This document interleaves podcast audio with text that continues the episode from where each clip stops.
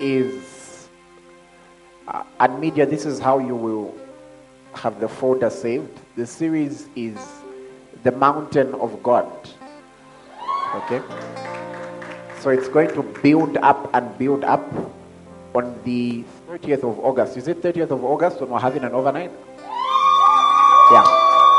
So 30th of August, having an overnight here. Now, take this as official announcement because we're not going to announce it on Facebook. Um,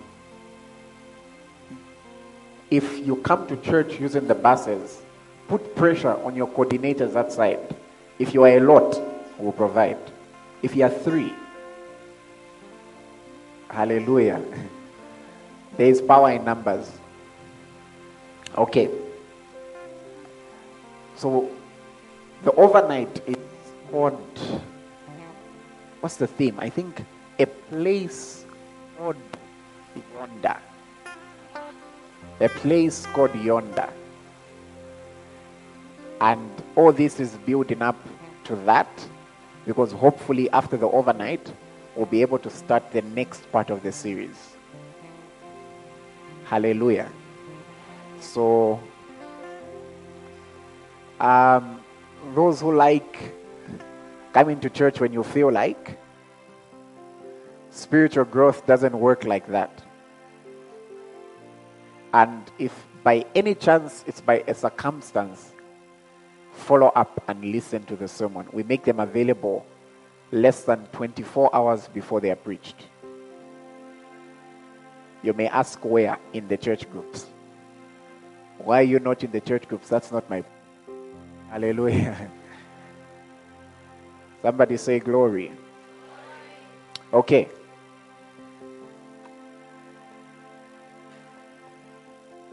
A place called yonder. Let's not get into that sermon. Now, let me give you a little bit of my teaching style because I know some of you are just getting introduced to me. Some of you are here for your first time. Some of you came when I was ending a series. And you know, when ending a series, you're very hyped because you've built up everyone.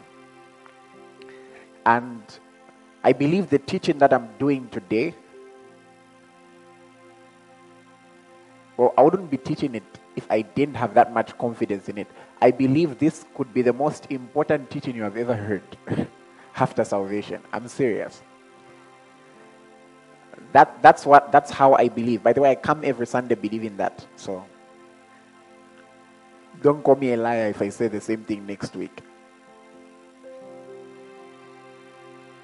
And for those who are joining us live, you're welcome.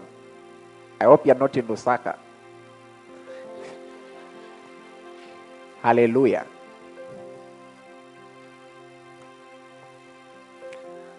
Okay. So, a little bit about my preaching style.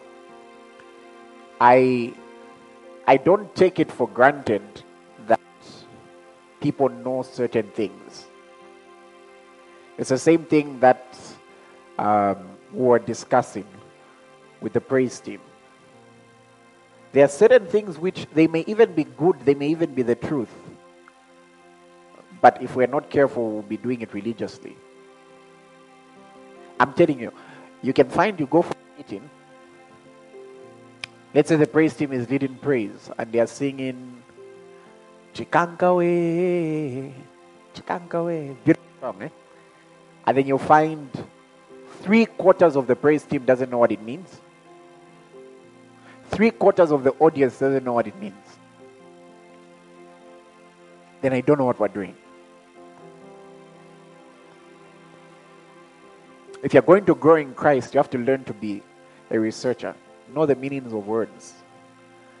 Father, I exhort you. No idea what the word exhort means. I told you about my story when I was younger, when I, would, uh, I used to hear prayers from the prayer, prayer commanders. And one day I ended up praying, Father, I rebuke you. Because I heard the word rebuke. Hallelujah.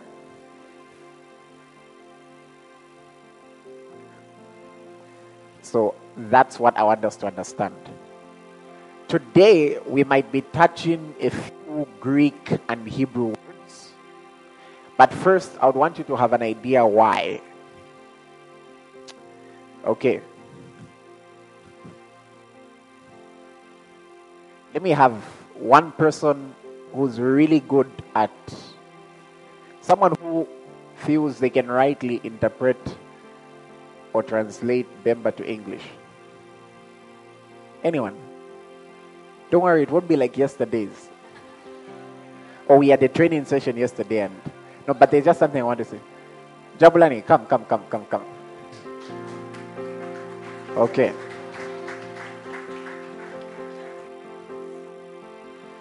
Uh, Mike. And I want us just to have a picture of this. Is there anyone who feels they can rightly interpret um, maybe Nyanja to English? Like they're, they're so good at Nyanja Chewa. Vama labira chitundu. Chakumawa. Anyone? Anyone? usiziva ti ine nimalavira icho chitundu kulie am i saying it rightly anyone okay come through let her have a mic what's your name Sipelile. sorry Sipelile. Sipelile. okay what does it mean Referring to the last born. The last born Yeah. are you the last born Yes. Okay. I can imagine how strange it would be. You name someone last born, then someone else just shows up. Hallelujah. Okay, let's start with Jabulani. What I say in Bemba, and I'm, I'm not so good with Bemba, but what I say, give me the English word for it. Don't laugh at me. Okay. I hope this is Bemba. Chifukushi. Is that Bemba or Nyanja? Hey, okay. Let's go. Even in Bemba, it can be used. Ichifukushi. Uh huh. Don't tell me the interpretation, just tell me the word. What word would you use? irritated, treated, Frustrated? Okay. Chikonko. sorrow, sadness, grief, Still a little bit of frustration, don't you think so? Would you blame someone for calling Chikonko frustration? No. But when somebody is saying Chikonko and Chifukushi, they might be meaning. But then in English, you'll still say frustration. Okay, let's hear this side. Tamandani. In Yeah. Praise. Yamikani. Thankfulness. Okay. Uh, which other word? It's almost the same. Tokozani. Tokozani. Still thankfulness or praise. So all of them are in the same category. But to a person who understands the language, when you're saying Yamikani, Tamandani, and Tokozani, carries a different weight. Not so. You may take your seat. Okay. Now, why have I shared that? Because there are certain words which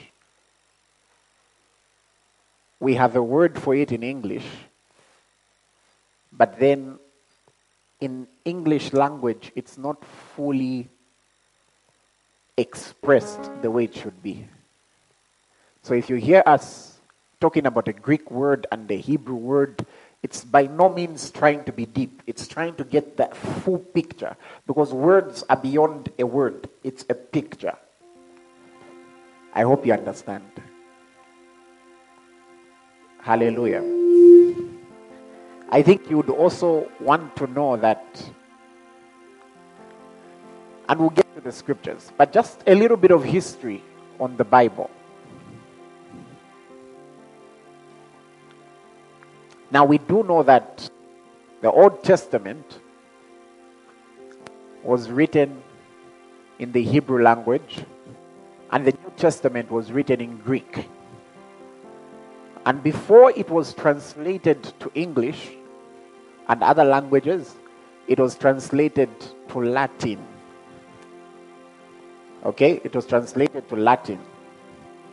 And we call that translation the Textus Receptus. You don't need to know that. You don't need to memorize that word. However, if you want to sound deep one day, Textus Receptus. You know what that simply means? The received text. And for a long time, the Bible was only in Latin. As a matter of fact, do you know one of the major reasons why uh, demon- denomination started? You know, one of the major arguments? The major arguments was on whether an ordinary person had the right to have the Bible for themselves. I will have to be a little frank here. This is why you can understand why certain people of a certain um, time didn't understand certain things because they were not allowed to have Bibles. The people who tried to translate the Bible would be killed. It was totally illegal, it was blasphemy. By the way, you may want to know though that um, for most of these people, the church leaders have apologized for how their forefathers treated them. Okay? So you may want to know that. But then here's how it was it was believed, here's how people used to think in that time. Number one, people had a thought that God is very angry because Jesus was killed. So, you're not going to talk to him directly. You need a few you need a bit of assistance. That's why people would try to use a mediator. They would try to use their favorite the name of their favorite saint. They were genuinely trying to get to God. But they didn't know as much as we know. Then it was believed that the Bible was so holy that only the priests should be allowed to read it, and it was only in Latin. If you've heard a few songs or statements that are made by priests, especially when they're getting ordained, have you noticed they sing some songs in Latin? Because the Bible is only in Latin. But then one of the priests, uh, the father, he's one of them, he's not the only one, but the father of the Lutheran Church, Martin Luther, he was a priest. And because he learned Latin, he began reading the Bible for himself and realized that there were a few areas where people were a bit wrong. For example, people didn't understand the message of grace. People didn't understand that um, you didn't have to pay physical money for you to get saved, but you had to believe in Jesus.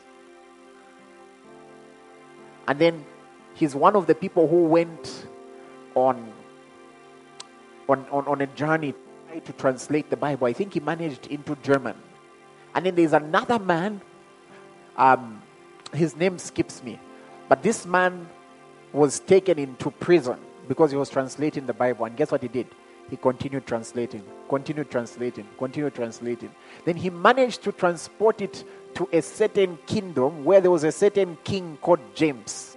And that king called James authorized that that Bible can be released. And that's how we got the King James authorized version. Okay? So none of those things are for nothing. Now, must understand, and I'm asked a lot, and you know, it's church, so I can be frank. I'm asked a lot saying, what Bible translation should I use and the like. If you're to ask me, I, I, I can give you my preference. I, I, I, love the King James because of the way it was translated. Um, I love to blend it with the New King James. Some of the contemporary versions, they're okay to look at if you've looked at something more authorized. Like your Bible brain should be something more King James related. Then you can look at message. You can't have your Bible brain being message Bible. You'll get some things wrong.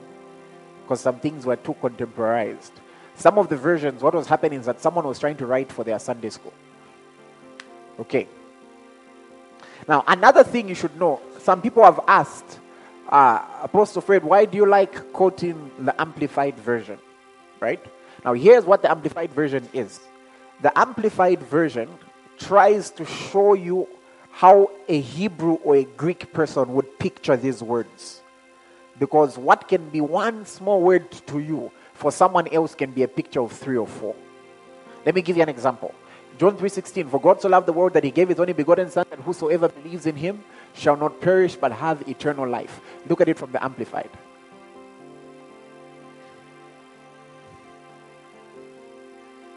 You know one thing that I vowed to God? If someone sits under me for 3 years, it should be as good as Bible school. I'm serious. There was a time I was very proud, I just didn't tell them.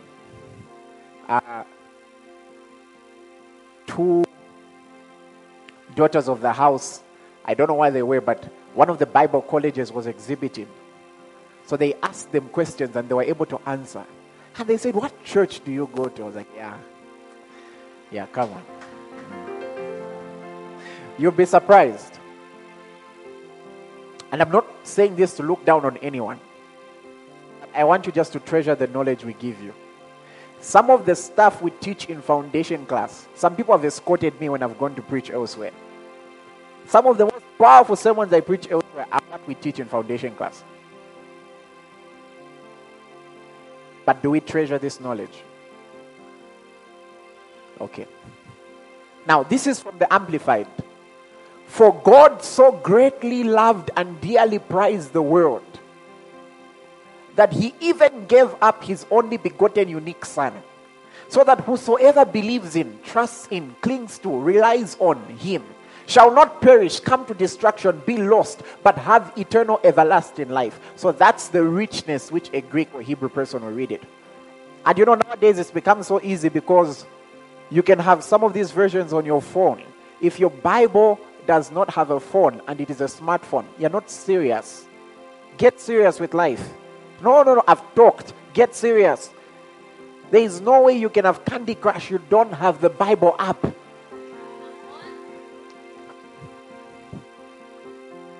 Hallelujah.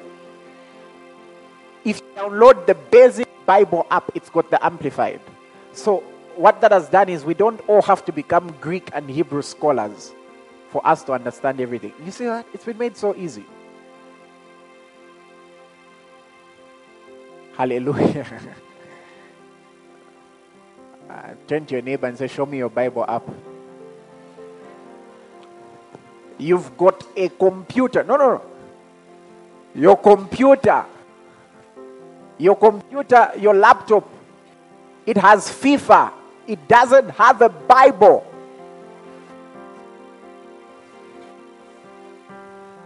No, no, no, no, no, no. Your laptop has what, what do people watch? Grey's Anatomy. Doesn't have the Bible. You're not serious. I tell your neighbor, I'm changing today. Ah. Someone may be saying, Apostle, what do I do? Just go on Google on your laptop. Search, download E, e and then a dash and then Sword for free. It's a free app. You download it, you've got the Bible. I don't know how to use it, you learn. How many things have you learned in your life? Hallelujah. Maybe a parent and you think these things are old fashioned. Ask your 11 year old son. You'll be shocked the things he can download for you. Ah, you'll be shocked. People are taught how to use their devices by. Give the child one hour with the device. ah, somebody say glory. No, you know what? We have to take this stuff seriously because we have to start seeing ourselves as believers who go out there and preach. For me, I'm not raising people who just be shouting, I receive. We're raising ministers. Turn to your neighbor and say, What if tomorrow God says you should be a pastor? Do you have the content?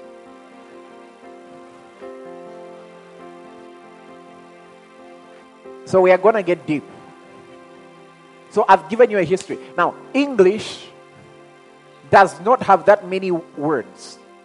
I think, I'm not yet sure, but at, as at the time of translating, English probably had 6,000 words, and Hebrew and Greek probably about 12,000. Let me give you another example. Give me Genesis chapter 1. And that's why, even though we've got a very reliable KJV, sometimes we still look at the Greek and the Hebrew. Genesis chapter 1 from, uh, from KJV. Okay. In the beginning, God created the heaven and the earth. Reshith Elohim bara. Uh-huh. What's create? No, bara. Uh, heaven is what? Tashayim, something like that. Eret, something like that. Reshith Elohim bara. Tashayim eret. Now, hold on. In the Hebrew, I'm just giving you a short snippet so that you appreciate this. Eh? In the Hebrew, do you know why that word Elohim is important? Because in Hebrew, whenever you see H I M, that's plural. You know that? The singular for God is El. Daniel, God is my judge. El Ija, God is Jehovah. Samuel. Now, why is it important? Because it shows you that from the onset, from the very first scripture, you can already have an argument for the Trinity of God. Just from the very first scripture. I was going to show you something in verse 2, but we're not ready. Let's go to today's teaching. Hallelujah. Let's nah, let's go to today's teaching. Today's teaching. Hallelujah. okay. So now we are starting this series. I'll tell you the aim of this series. This series, the aim is for everyone to be deep. That's it.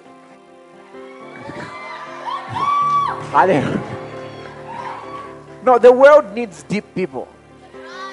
It's for everyone to be deep. So, we are starting from a certain portion of scripture which which I greatly treasure.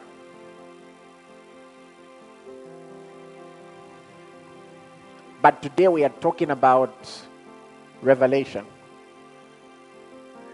I've come to realize that there are people who use terms they don't know. And there are others who feel bullied because people are using terms they don't know. But praise God, you've got a pastor who will teach you. So, meaning from now on, when you hear the word revelation, uh, let's see. So, turn to your neighbor and ask what a revelation is. Let them explain to you for a minute.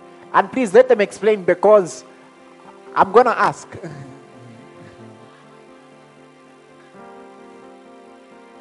You're too quiet.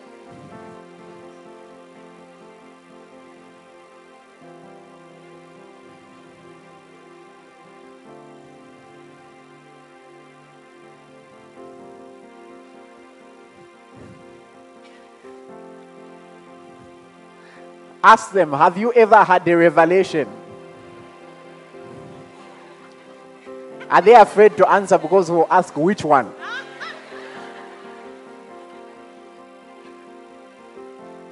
Yeah, hallelujah. Okay. Now, and then for those who, um, for those who love to listen to me and um, copy some of the things I teach, and it's okay to do that. Jesus said, teaching what I've commanded you. Not, you've been given somewhere to preach 10 minutes. you want to unleash all your Greek words. Hallelujah. you lose your audience. I've stayed like this because one, I've got time, two, I'm the pastor. I can extend by 30 minutes. I can continue during midweek, continue the other week, continue. I'm telling you, so you have to know your audience, eh? No, we are giving you five minutes to speak before Parliament, the Word of God. You start. There are 72 Greek words in the Bible. Not preaching the Bible in Greek. The Bible actually says if you speak in a tongue, you must interpret. So if you say something in another language, interpret it. Hallelujah. First Timothy chapter 2. Now, let me tell you why I say this is the most important message you hear after salvation. How many people are, are, there any people here who genuinely desire to grow up spiritually? Like you genuinely desire to, to be that one. You know that one who they nickname Abusa. That one. You know, you know what I mean? That one. If that is your desire, you are in the will of God. If your desire is just to be Chikristo Chapa easy, my friend, Jesus has a message for you. Go listen to my message for on Wednesday about being lukewarm.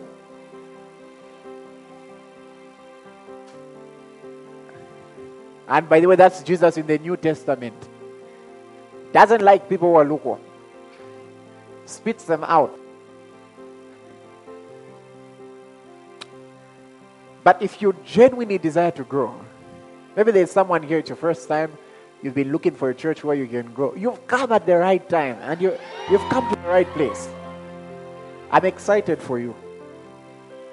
Okay. First Timothy chapter 2. This will change the way you look at the Bible. I saw something by Pastor Gomezio that blessed me. You know what he said?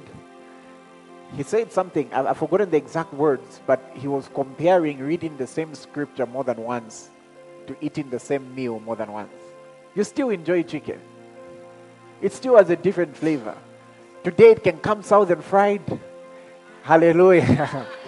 the next day it can be grilled, the next day boiled, the next day in curry. I'm telling you, John 3:16 can start ble- Hey! Hallelujah. I know your life is about to change. And that's your story every day. First Timothy chapter 2 verse 4. I want us to see something. Now there's a Greek word we'll be dealing with. There's a Greek word we'll be dealing with. I'll introduce it later. But for now I'll read this.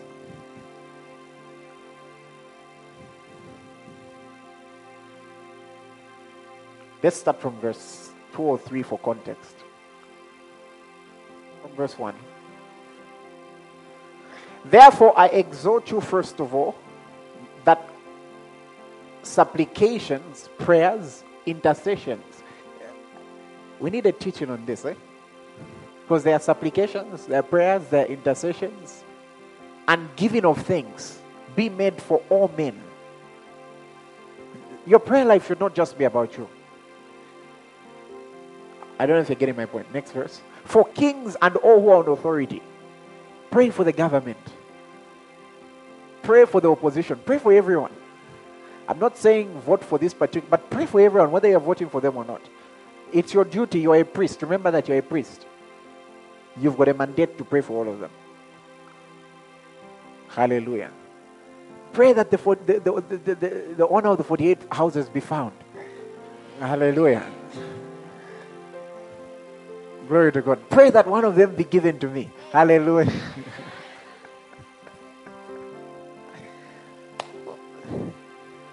That's why we need to put you in these in these places. The solution now. It's very clear that education has failed to do it, to deal with immoral activities. As a matter of fact, education has just empowered a lot of fools. We clearly need holy people to take up these things. People like Daniel, people like Joseph. Hallelujah. Yeah. That's what we need. Honestly, that's the only solution. Because education can't flush out the corruption in a person's heart. And that was the problem. Years ago, they thought if a person gets degree, they'll become a man of integrity. You have someone with a PhD who doesn't know how to live. Someone can have a PhD, a lot of money, busy chasing after little girls in uniforms, doesn't know how to live. For kings and all in authority, that we may lead a quiet and peaceable life in all godliness and reverence. If you want a peaceable life, you have to pray for everyone. You have to pray for those in authority. Hallelujah. Uh huh. For this is good and acceptable in the sight of God. Now, what, what does God desire? Listen to this. Uh huh. Who desires all men to be saved? Hold on there. That's the trouble I've had with this period, so to say. And that's why um, you have some Facebook uh, Facebook pastors. I'm saying this. I'm saying Facebook pastors because at church some of them are not even ushers. But that's why you have them saying, "Hey, where is the church of yesterday? The church that preached holiness and salvation. We would always cry in repentance." I'm thinking, that's the problem. That's why you can have someone have trouble if a pastor today preaches on prosperity, if a pastor preaches on healing, if a pastor. You know the problem that people have? One, they don't understand the word salvation because salvation is holistic. Number two, they end there. They think the Great Commission to win souls. That's not what the Bible says. It says to make disciples. So, meaning the Great Commission starts with winning souls, but there's something you do with those souls. You make disciples. Isn't that what he told them? Didn't he say, go and make disciples? So, this, this is the Great Commission. That's why those people who don't want to be pastored have got a problem. People are here, there, there, there. That's, then you're not helping fulfill the Great Commission. Wait, what's going on? And then God's desire is not just for people to be saved. It starts from there, but that's not where it ends. It says He desires all men to be saved. So from the onset, what's your name? Someone shout your name. I think you said. God desires. I'm sure now if, if you're saved, you can say desired, okay? But, okay, for the sake of context, let's just say desires, just for this. God desires Frederick to be saved. You can say that, your name. Come on, say it louder. And to come to the knowledge of truth. So God's desire doesn't end with you getting saved. That's not where his desire ends. So now you say it. God desires Frederick to come to the knowledge of truth. Ah, ah, ah, ah, ah, you're not participating. Come on.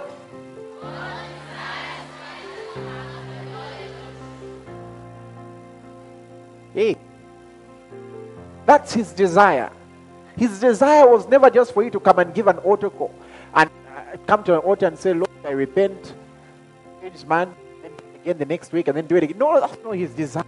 His desire for his children to grow. He desires for us to repent. He desires for us to keep getting deeper. He desires for us to go to a place called yonder, a place called deeper. So you may be here and you don't know much. Maybe you just got saved. Maybe you've been saved for a while, but you've never been taught much. You're in the right place. Everyone here is a candidate. Everyone here. Maybe let's read it again. Tell me if I read it wrongly. God who desires that only pastors should come to the knowledge of truth. Okay, God who desires perhaps just the apostles to come to the knowledge of truth. God who desires all men to come to the knowledge of truth. All men. All men. That's why, you know, sometimes, that's why, how can I put it? We can only keep it simple for a while. We need everyone to understand this truth. By the way, if you're just joining us, that's why we have foundation class. You know why we do foundation class? It's so that if we're teaching certain topics, if I'm talking here and I say, you know, when you're baptized in the Spirit, you already know what it is because that's one of the topics in foundation class. But here's somebody you've been here for one year, two years, you've never attended foundation class. Then you're always lost during the sermons. Hallelujah. We'll be having one, I think, in September. Um, let's do this. I've, I've noticed recently we've got some new people from Eden University, right? If you organize yourselves well, I can come give you a foundation class from there. I did that for DMI before, right? We did that for Chala as well. I can come give you a foundation class from there because I know it's quite far. I thought the Indian people would be excited. Hallelujah. I'm serious. We can come teach you the very basics of this thing.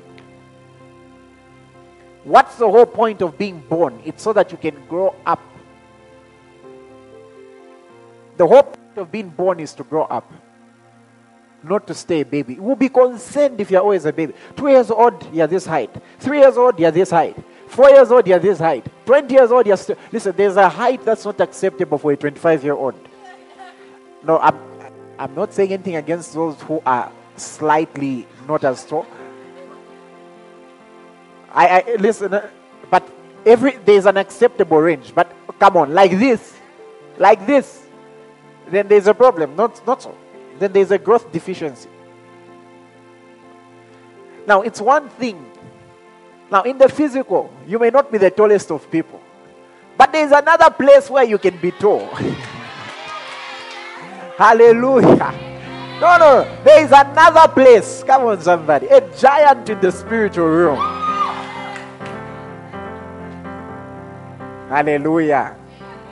Yeah. Somebody say glory. And so he desires that all men come to the knowledge of truth. Now, the Greek word there for knowledge is the word epignosis. Someone say epignosis. Say it again. Now, I've heard this word used a few times. Some people who use it know what it means. A lot don't really know what it means. Let me tell you how I know. Because if, when I ask them for a scripture, they don't know which specific scripture to go for. Now, I'll tell you how I came to. Someone may be asking, uh, Apostle Fred, how did you know that the Greek word here is? Uh, did you maybe like have this vision? Then this angel came to you. When you check there, the Greek word is this. Um, I'll tell you how I knew.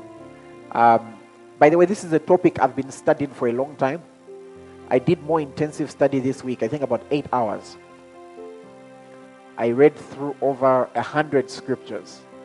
Then I was reading from the Greek and the Hebrew, and I was seeing where it uses epignosis, where it uses the other word, where it uses the other word. And I was analyzing the context. So that's how I know. If you're using eSword, one of the initial Bibles that it comes with is a Bible that's called KJV Plus.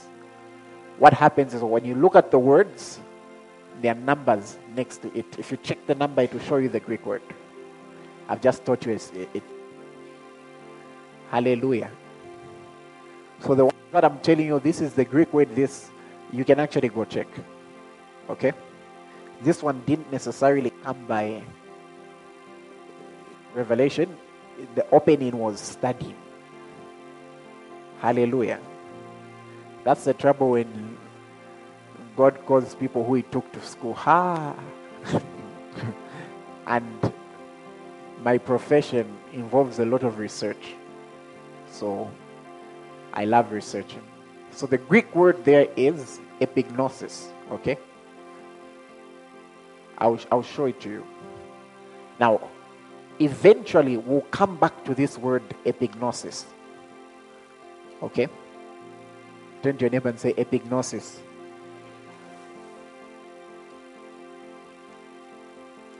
So God's desire is that all men come to the epignosis of the truth. So now let's look at a few things about the word knowledge. Okay?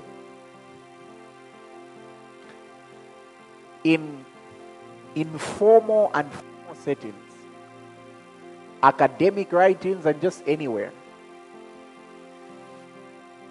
The difference between going to somebody and saying, Go clean the plates, and saying, Mom has said, Go and clean the plates.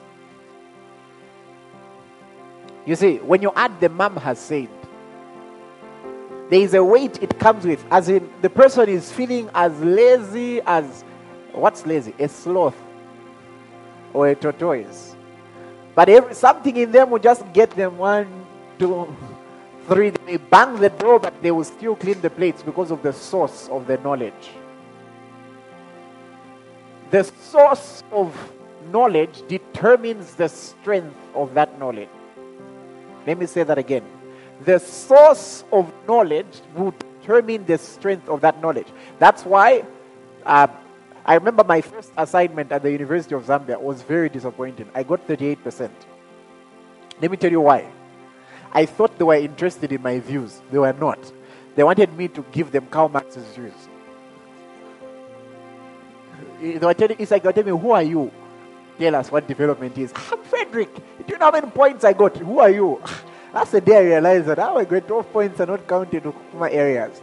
And I had to learn how to quote Karl Marx and Auguste Comte and Sapru and all those people. In academic writing, your strength is always your source. It's always who you quote. It, that's, your, that's your strength. You know what I was actually thinking? Um, I was thinking soon we might. I was thinking soon we should do an academic seminar. That's what I was thinking. Uh, you know, we've got a lot of people who've just, some people have just entered first year, and there are also others who generally are having a little bit of struggle with school.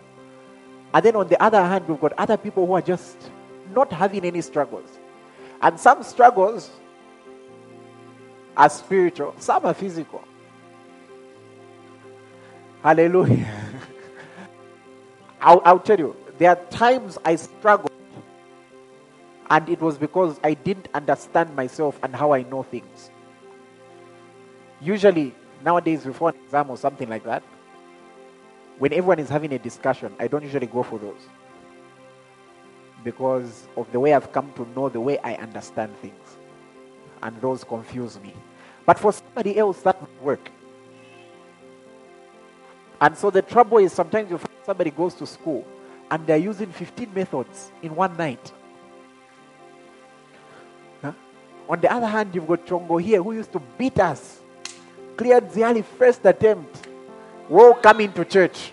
Hallelujah. Ah, no, she didn't stop coming to church. Actually, I, I still remember it very well. That's why I can talk about it. I had approached her when we were starting because I had known her for a while. And I said, No, you need to join us. And she was saying, But Sunday is the day that I study. And by then, church was at 14 hours. I said, You study in the morning. And she said, I'll do it.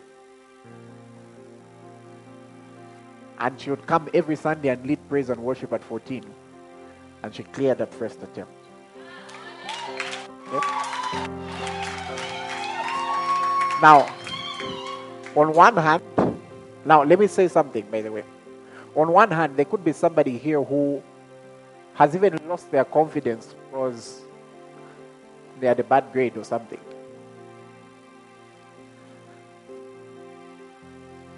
The purpose of these seminars would be to, you know, get people to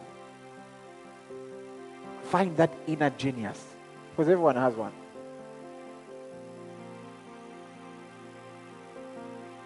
Then there are some people who don't know what to do in grade 10. Others don't know what to do. I, I think we need to start doing more of those. We need to help a lot of people out.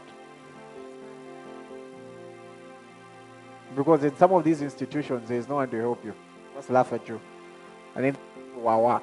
Should you dare, should you dare, I said, should you dare see a first year and then use that tongue of yours, which has the power of life and death, and shout for them, wah. You know, the Bible says you'll be judged for every idle word. Don't you dare do that. Don't you dare do that. Why? Me, I'm waiting for those people who see somebody joining and say, you know, you will find it easier than me because there are some things I learned. Let me tell you how to go about this. Those are the kind of people we want. That's a believer. If everyone goes through what you had to go through, then you've got a problem. It means you're not a good mentor.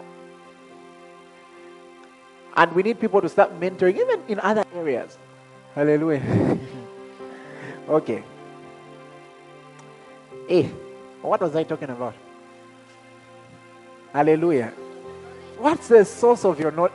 These are people who follow me. so the source of the knowledge determines its strength. Now let's look at a few things.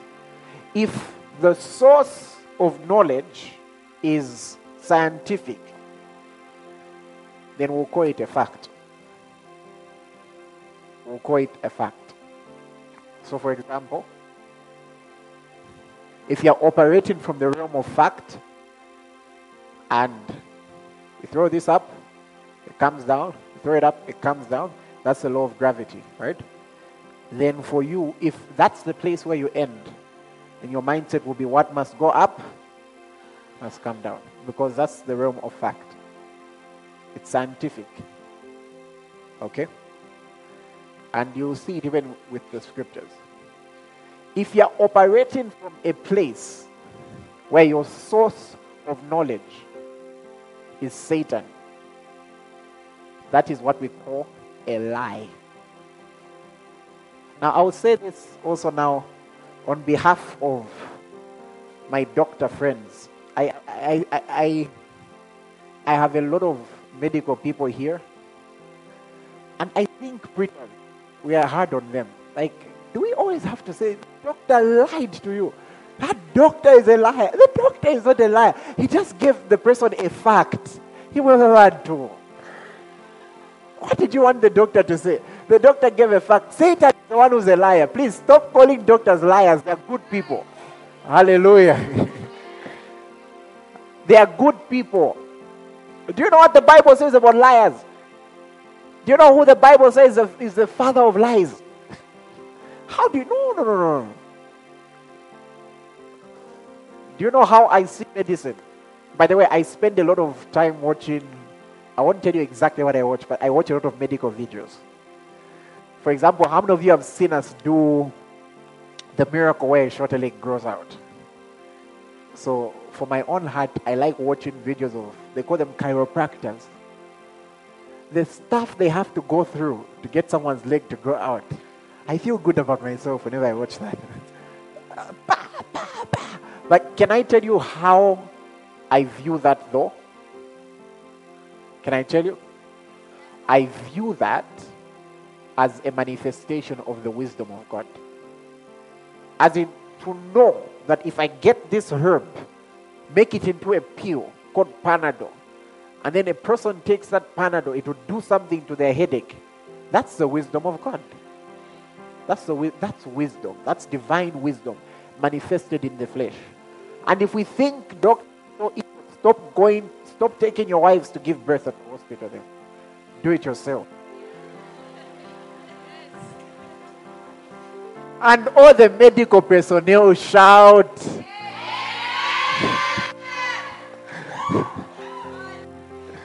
Hallelujah. ah, but doctors, I won't lie. We are hard. That's why they also don't like pastors. Although I also now, also now, now, please, doctors, you also go talk to the doctors who like talking about pastors. Hey, not even prayers can heal you. Hey, wait, wait, wait. Hey, hey, hey, wait there. Ha, ha, ha. Do you know the God we serve? there, that's where we'll have a problem. Okay. But if you wanted to ask me, do you know how that started? That tribal cousinship of some sort. Most of the healing evangelists started functioning at a time when knowledge was very low. Like one of the healing evangelists, um, he was close to people in the medical field. And those in the medical field, you agree with me. Some of the ways in which they used to treat people back in the day, you wouldn't do it now. Remember that one they would get a nail and have to hit. Now, some doctors didn't know what they were doing then. Hallelujah. Praise God, knowledge has increased. So that's how come some of this beef started. But do you know that in the Bible, the priests were the doctors? When the priest taught how to check the people, no, if you see this, then it's leprosy. When Jesus prayed for the people with leprosy, did he tell them, go to the priest to check you? Okay. Hallelujah.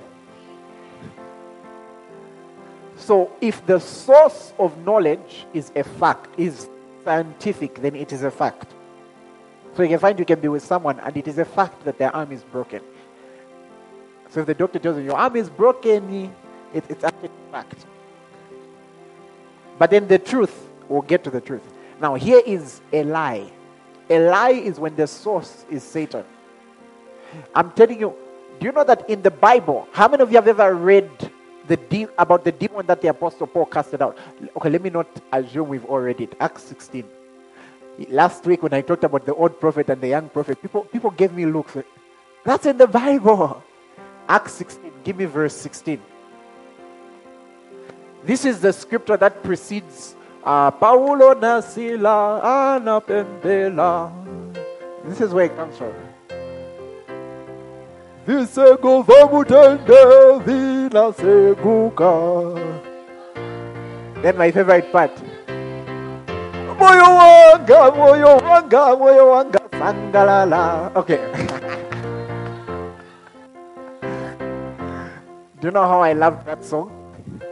I have stories, but should I share this one? I went to pray for someone. As in, the man was in a bad condition.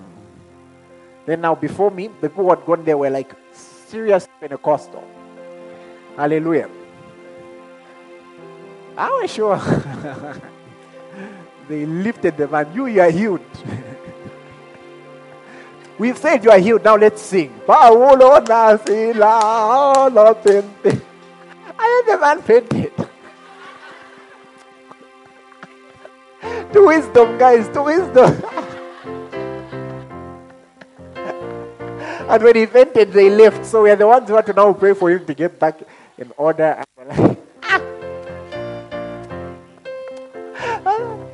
Moyo wanga, moyo wanga, moyo wanga, sangalala. Hallelujah. But I was glad that this were praising God. So, anyways.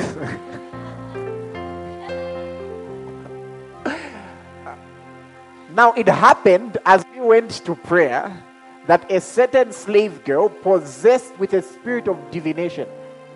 Do you know what separates a diviner from a man of God? It's the source. The difference between a diviner and a prophet is the source.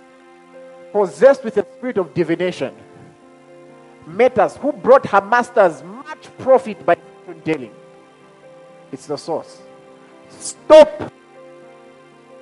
Stop that. Not even by curiosity. You know those things people do. Hey, read my palm. Hey, January is a Leo. Some, some of you even say, hey, I'm a Leo. I'm a... Stop that nonsense. What's your source? Who told you you're a Leo? You are a born again child of God. Hallelujah. You want to know what season you're in? You're in the season of goodness and mercy shall follow you. No, what if you're experiencing this? Even if I can't see it, you're working. I don't know if you're getting my point. Uh-uh. Stop that stuff. Now, a certain slave girl possessed with the spirit of divination met us, who brought her masters much profit by fortune telling. This girl followed Paul and us and cried out, saying, These men are the servants of the Most High God who proclaim to us the way of salvation. Question Where was she saying the truth? No, because of the source. Who was the source of our information? Satan. By the way, in these teachings, you'll permit me to be very blunt. I'm not speaking against anyone, I'm just trying to raise you a certain way. Who was the source of our information? Satan. Let's go to the next verse. And this she did for many days, but Paul greatly annoyed. The guy, the guy kept getting. How come he wasn't getting blessed? Because of the source. Because information has got a breath. Remember what Jesus said? The words that I speak, they are spirit and they are truth. So, what are you catching? As a family, you decide, no, let's go consult the witch doctor to tell us who killed who. You come to me for prayers. You know, even the witch doctor said, what? What's wrong with you?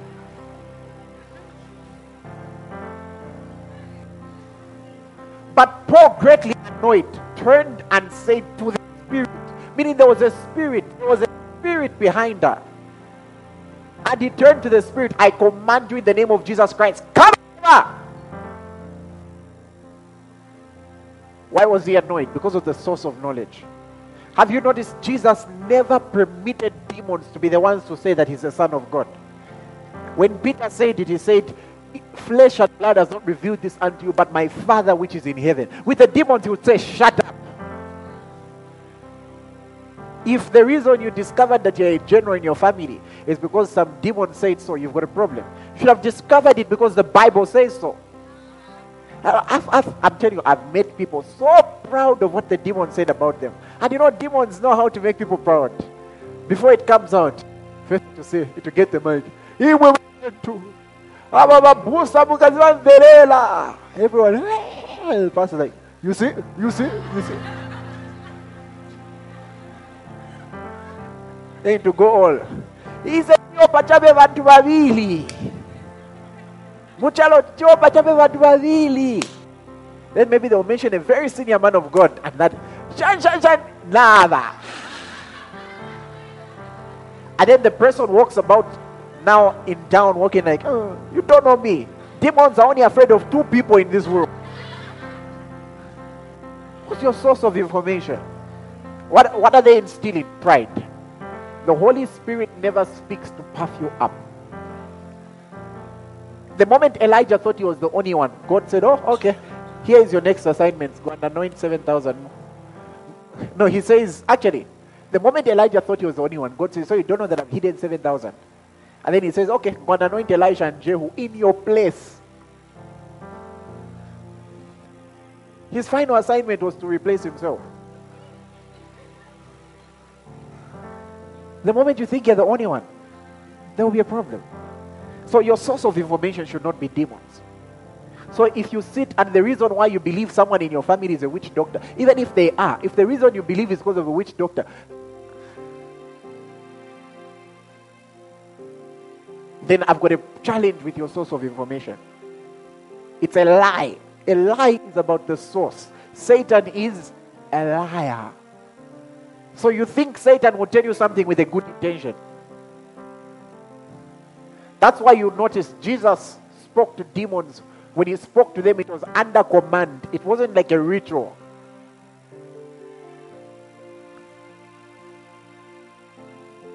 If one were to ask me, are there any great people I respect who maybe do it a little bit like that? Yes. And you, if you were to ask me, do you know what I think?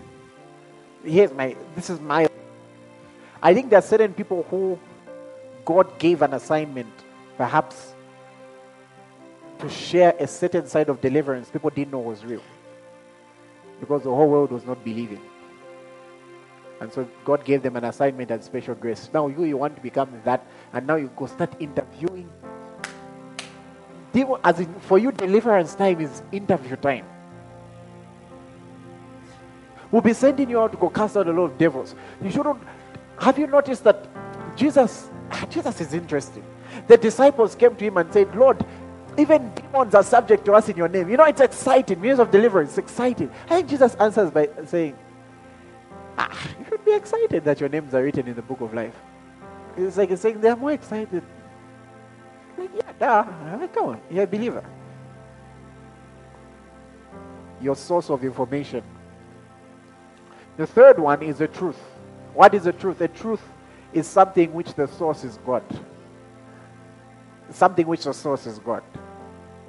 You shall know the truth, and the truth shall make you free. Worshippers will worship in spirit and in truth. So when the source is God, it's a truth. That's why you can be seeing someone with a broken arm. It is a fact that their arm is broken. And then they're telling you, I'm healed. Why are they saying that? They're not denying a fact, they've believed the truth. You shall not. They're just functioning from a higher realm. It's the truth. Hey, are we still together? You know, I've not even gone to my first sentence. That's how much there is to teach. Are you are you growing? Are you growing? To somebody and ask that which you believe about yourself, who told you? Let them answer. So who told you? Hold on. Hold on.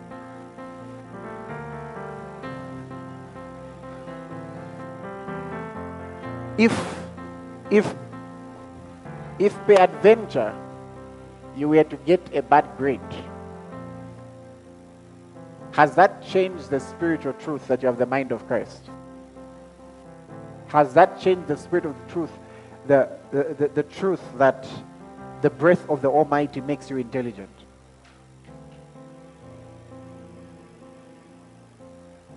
Or have you allowed a fact to become your truth? So who told you that you're Tao? Who said that? Who said so? Because you couldn't recite what Karl Marx said? We all know Karl Marx is a little boring. Now, here's how I know that you're not down. How I know that you're not down. The way you were able to memorize the lyrics for the song, If the mountains bow in reverence, so will I. From chapter 1, verse 1, verse, verse 3. Then clearly you're not Tao. You just found that boring. So there's just a way you need to channel yourself and be a bit more disciplined.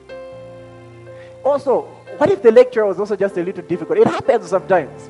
What I'm trying to say is that don't allow a man to determine your spiritual truth. Don't do that.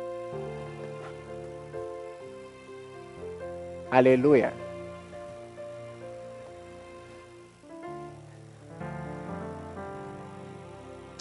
Okay. I'm enjoying this, eh? Are you? So now, in light of that, let's look at two kinds of knowledge from the Bible. Except for the second one, we'll break it into two, so there'll be more like three. And we'll check both the Hebrew and the Greek. Uh, so we get the first uh, Greek word.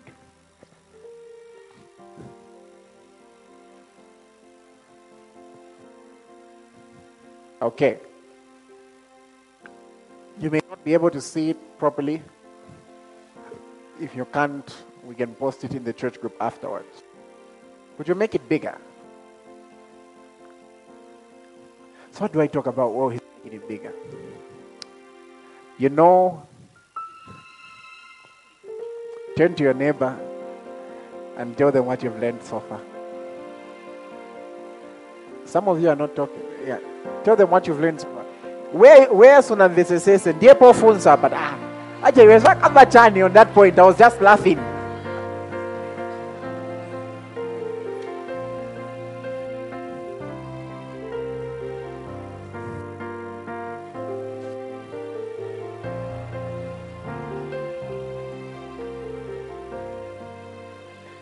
Some of you are not turning to your neighbors.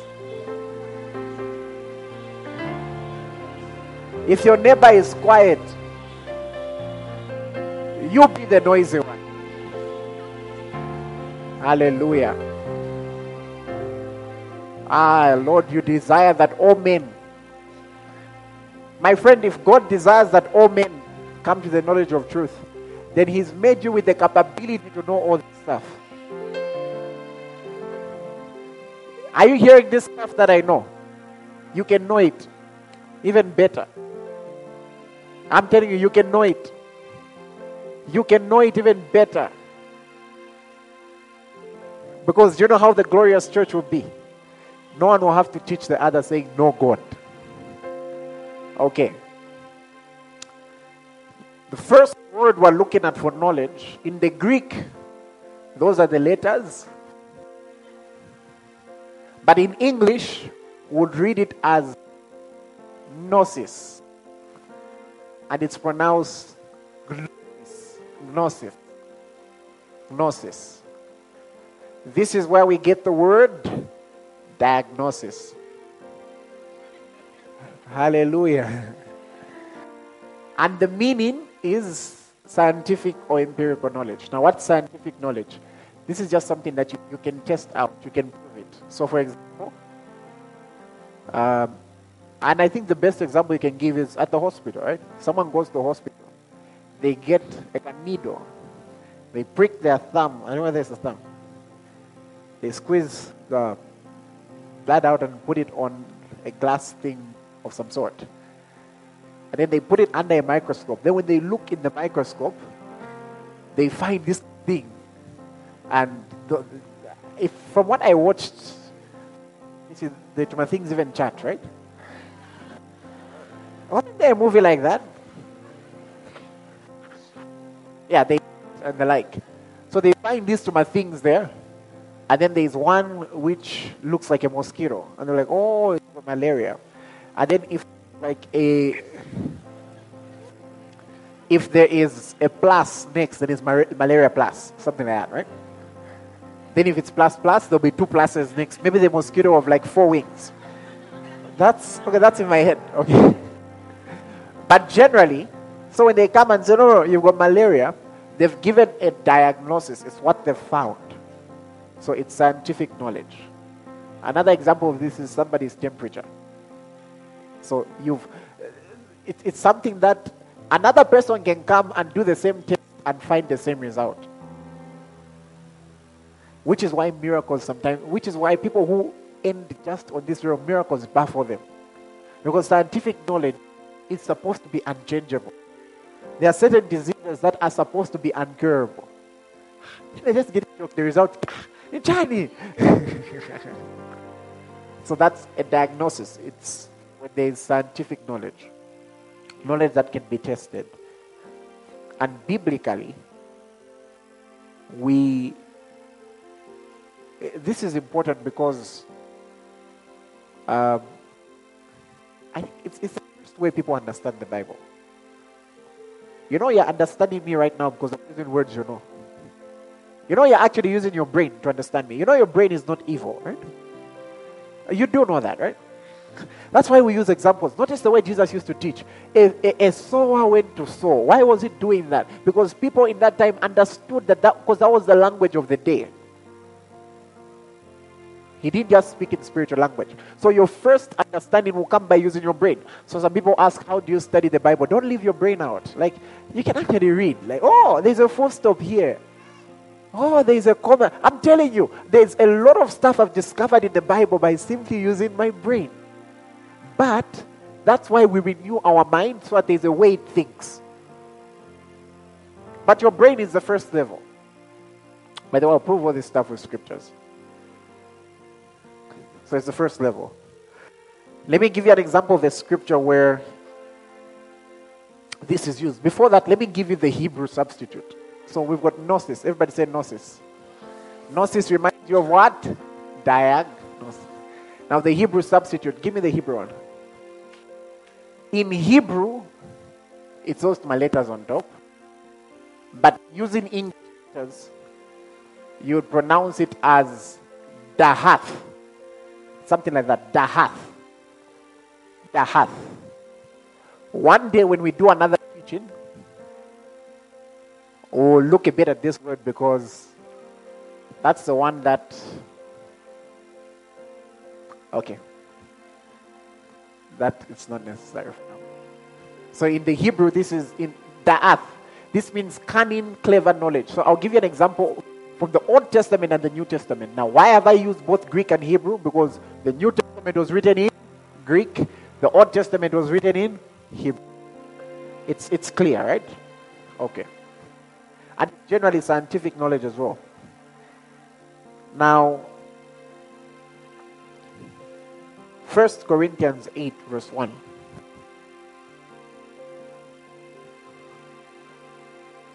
First Corinthians 8, verse 1. I hope I'll be able to reach where I want to reach. If not, I'll continue next week.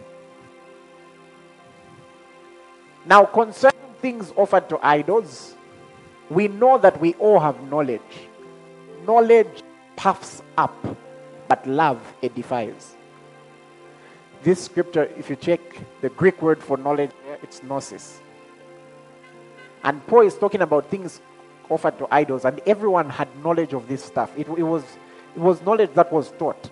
And he says something about this knowledge. He said it puffs up. That's why sometimes the most educated people are the most arrogant. Because here's one thing you have to be careful with knowledge. The more you build on it, it can puff you up. That's why you find. Have you noticed that those people who are just trying to prove the whole world wrong? Even with scripture, just trying to prove the whole world wrong. You stand before people.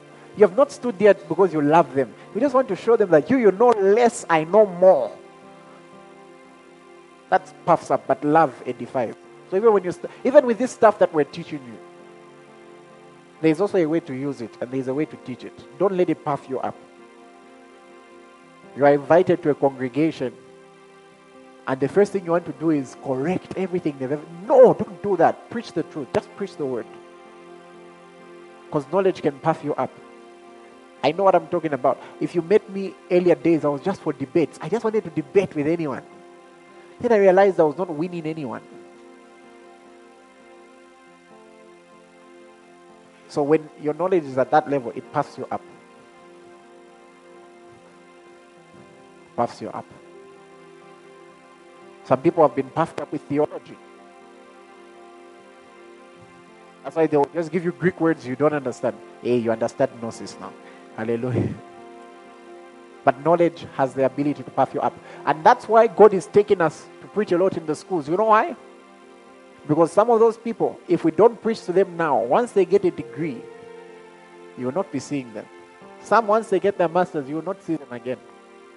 Because they'll think that some so it's too big to sit down and listen to certain things, to sit down and be taught how to live. That's why we need to preach in the high schools as well.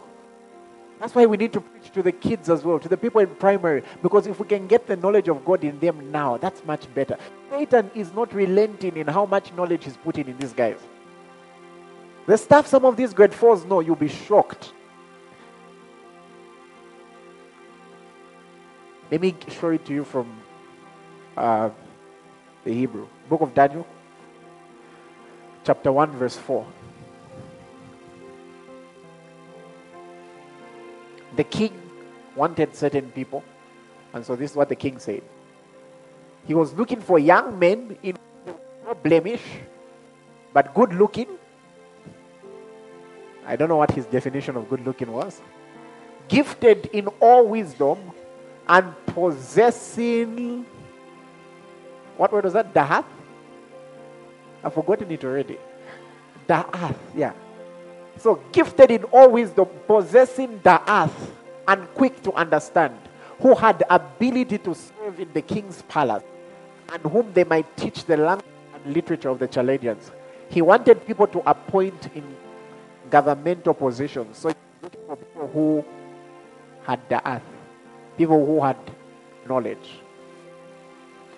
In talking about taking over all territories, right? That's why if you have an opportunity to get an education, get it. Because there are kings who only look for people with earth. There are kings who only look for people with scientific knowledge. But in that position, you can now have the audience, or should I say, the right platform to be able to teach God's knowledge. So what took Daniel there was not the. They didn't follow him because he was a prophet. They followed him because he was clever. Someone may be here saying, okay, I got a position that I'm not qualified for. Praise God, you've got it. Now get qualified. While you're in it, start studying. Stay relevant. I think the kids say stay woke. Hallelujah. Whatever that means. Glory to God. so that's that level. It's gnosis. And in the Hebrew, it's da'ath. Can I get to the next one? Now, the next one is under revelation knowledge. Now, someone would ask, Apostle Fred, what is a revelation? We'll get to that.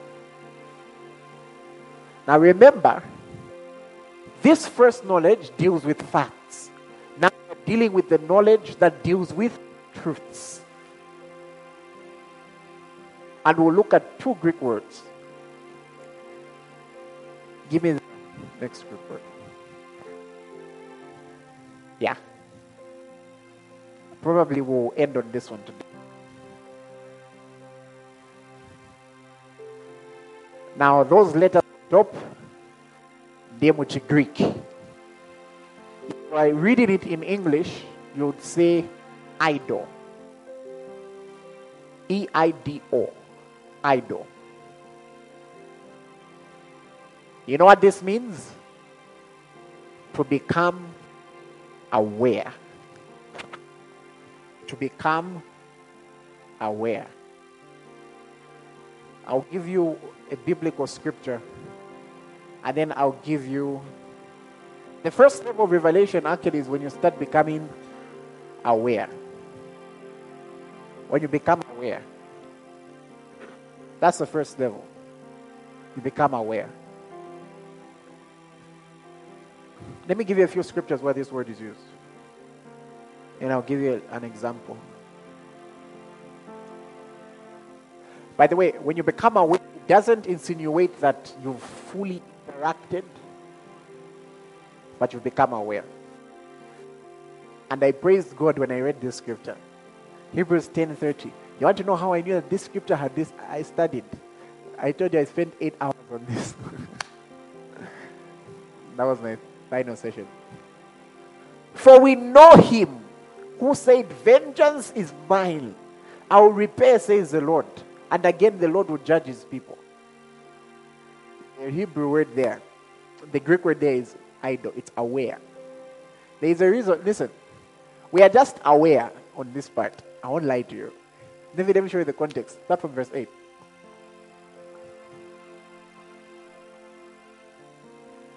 Verse 8.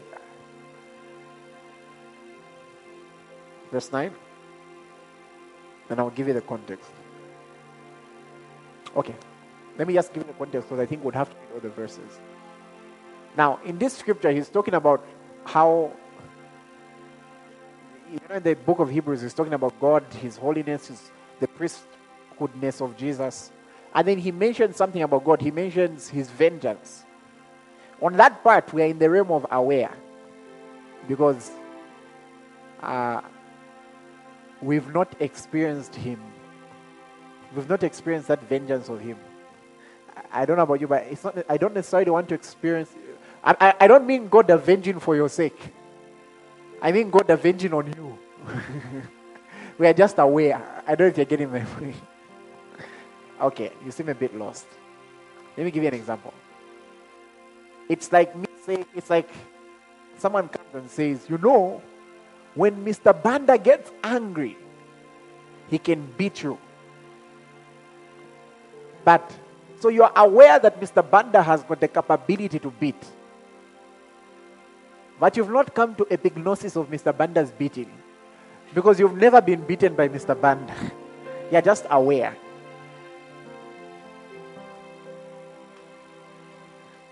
Hallelujah.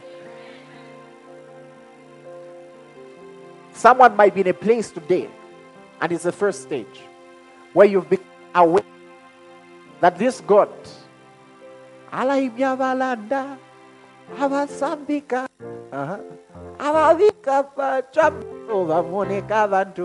But maybe at that point, you may not yet have interacted with that. But at least you're now aware. At least you're aware now. Another scripture which uses this word is Romans 28. For we know uh-huh, that all things work together for good for those who love the Lord, to those who are called according to his purpose. You may not yet have fully interacted with your future, but you're aware of how good it is. You're aware that all things will just work together for your good. So it's a place where you become aware. I'll give you another example. Um, let me give you an example. Hallelujah. Let's wrap this up. Who can come to? Uh,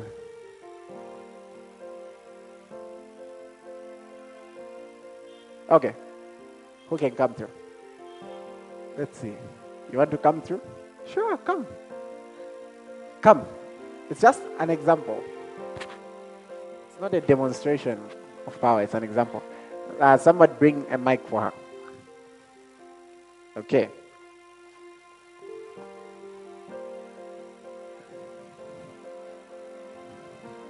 Okay. Please, for the first part, just pretend this is properly packaged. Right? And since she's holding a mic, somebody else can come help her. Bernadette, you can come. It's okay, let Bernadette come do it. It's okay. Yeah, either you hold, yeah, you can hold the microphone and then stand next to her. For now, pretend you didn't see me packaging. So get surprised. Okay. So let's say I have a gift for you. Here you go. I've given you a gift. Gosh, Apostle. Oh, this is so sweet. And then I want you to say, What is it? What is it? Okay. So now, check.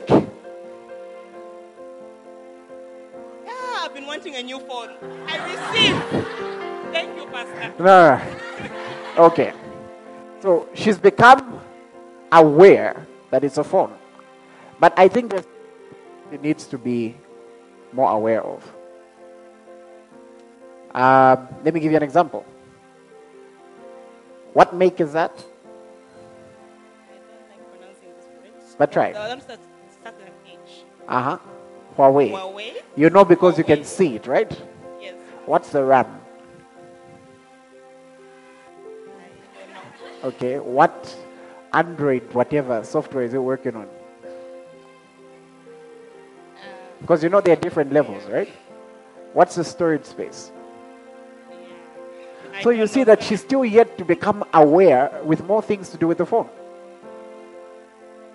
She's aware of certain things. But at this point, okay, without without um, without going to the phone book, make a call. Without going to the phone book. Yeah, do you know how to do that? Yes, How do you know? I taught you. Bernadette. Ah, you're the wrong person. Bernadette. Without going to the phone book, make a call.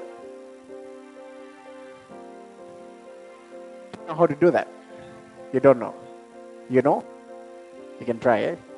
So let's try it. Without going to the phone, you click. I'm not on the phone. She's my witness. The things I go through to give an example. Turn on this mic.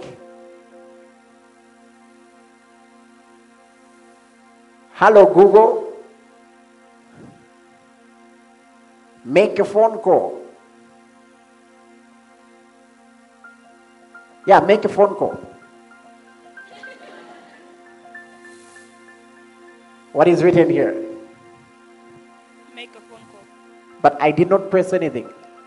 Meaning there is something I know about how to use this device that she doesn't know. So I can be out here boasting. This device, you can make a phone without pressing, without going to the phone book. And she can be somewhere else preaching. You know, there are people who even preach that you can make a phone call without going to the phone book. Yeah, so they think we are down. But she's not interacted. First, she was not aware. Now that she's aware, she can attempt to interact with the phone. So you just press here. Hello, Google. Make a phone call. I don't know if you're getting my point. So now, the first part is we're making you aware. So someone may be saying, but Apostle, I still feel like going to drink alcohol. How you're telling me I'm the righteousness of God? Because you don't know your you don't know the gift you've received yet. You don't know how powerful this gift of righteousness you have is yet. That's why you're still saying, you know, it's so hard. eh." Because you don't know it yet. And so when we're teaching like this, what are we doing? We're making you aware. Then there's a higher place than that, which is where God wants us to get. Hallelujah. You can take a seat. And now let me show you something. First Corinthians chapter 2. Verse 9. It's a scripture many people love. But as it is written. And you find sometimes someone will call someone and say, I've got a word for you. What's the word? Eye has not seen, ear has not heard, nor has it entered the heart of a man. The things which God has prepared for you. Now, at that point, I'm still waiting for the word. You- Can I tell you why? Because of the very next verse. Look what it says. But God has revealed them to us by the Spirit, meaning we have a revelation of these things. That's where now you see the word revelation. If it's still not seen, if it's still not heard, if it's still not entered the mind, then it's not yet a revelation.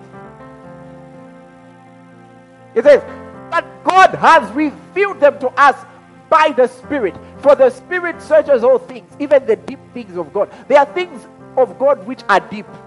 There are things of God which are deeper than others. That's why we're dealing with the topic, the mountain of God. That's what we're dealing with right now. We're in the mountain series. And the first part is the mountain of God. But to understand it, you need to understand revelation. Look at what it goes on to say. For what man knows the things of a man except the spirit of the man which is in him? What he's trying to say here is this. If there is somebody here who knows you, it's you. And some of you know, you, you- you can tell, okay, Abba, I'm jealous. Even though I'm complimenting this hair, I'm wishing it was mine. You, you know yourself. You know yourself well.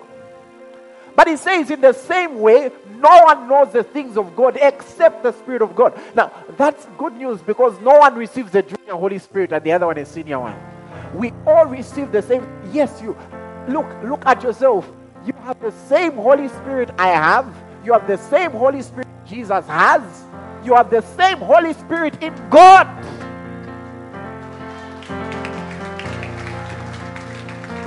So you have the same capability to understand the word of God just like anyone else.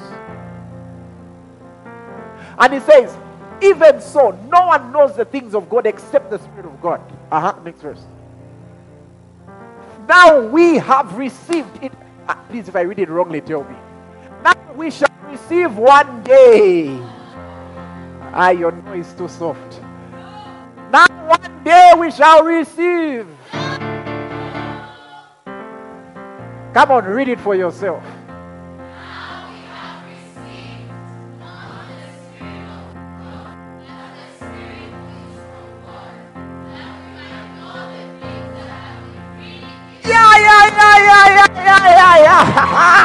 Oh, glory. I'm, I'm, I'm shocked. I'm shocked you've not celebrated that one. Ah, ah, ah, ah, wait, hold on, hold on. Ah, no, I, I need some spiritual people. You're going to read that again and give it the credit it deserves. Have, are you going to receive one day?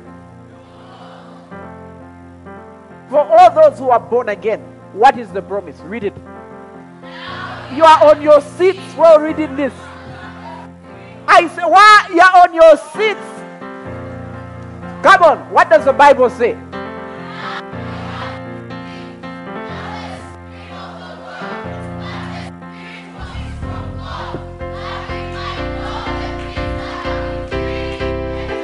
Yeah, yeah, yeah,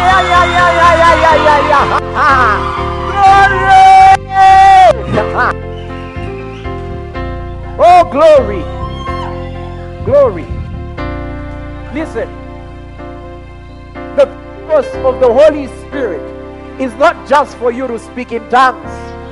The purpose of the Holy Spirit is for you to know. I'll touch on this next week. But while you're on your feet, let me show you one scripture. There is somebody here. The reason you are feeling low, the reason why you keep seeing yourself like that, is because there's another realm of knowledge you need to walk in. Let me show you what Paul prayed for the church. Look at this. Give me Ephesians 3. And give me verse 16. Paul is praying that he would grant you, according to the riches of his glory, to be strengthened with might through his spirit in inner man. Now look at the part that look at this. Uh-huh. That Christ may dwell in your hearts through faith, that you be rooted and grounded in love. Uh-huh may be able to comprehend with all the saints what is the width, the length, the depth, and the height. Let's go on. This is the part I want you to read. Uh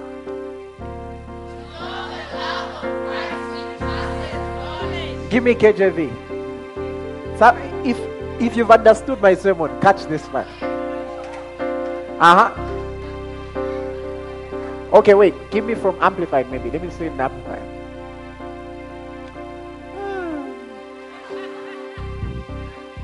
We'll get to this one. Uh, uh, listen to this. That you may really come to know practically through experience for yourselves the love of Christ, which far surpasses mere knowledge.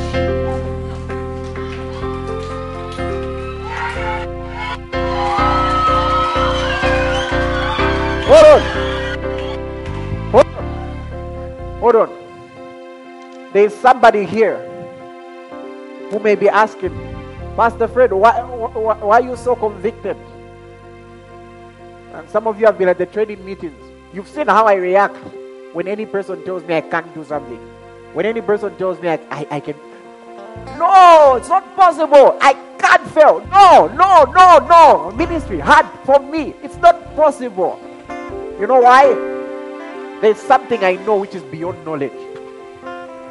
So someone who comes to me and say, Apostle, do you know how old you are? Yes. But then there's a knowledge I know which is above that knowledge. Are there certain things you know which are beyond knowledge? This one comes by desire. This one comes by prayer. And my aim is to make you aware. No one, none of you here is spiritually down. It's not possible. None of you here has received the junior Holy Spirit. No one in this place has been made in such a way that they can't grow to the highest levels. But there are certain things I can't talk about this week.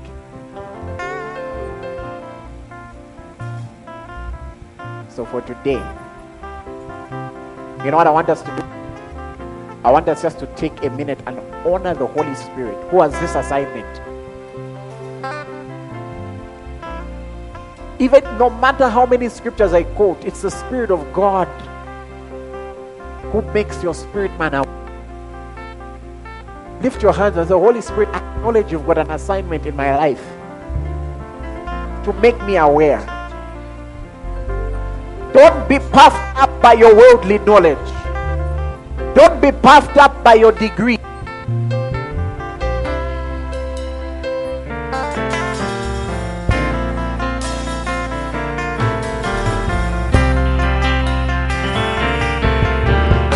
No, no, no, no, no. Don't let worldly knowledge puff you up. Acknowledge your need for revelation.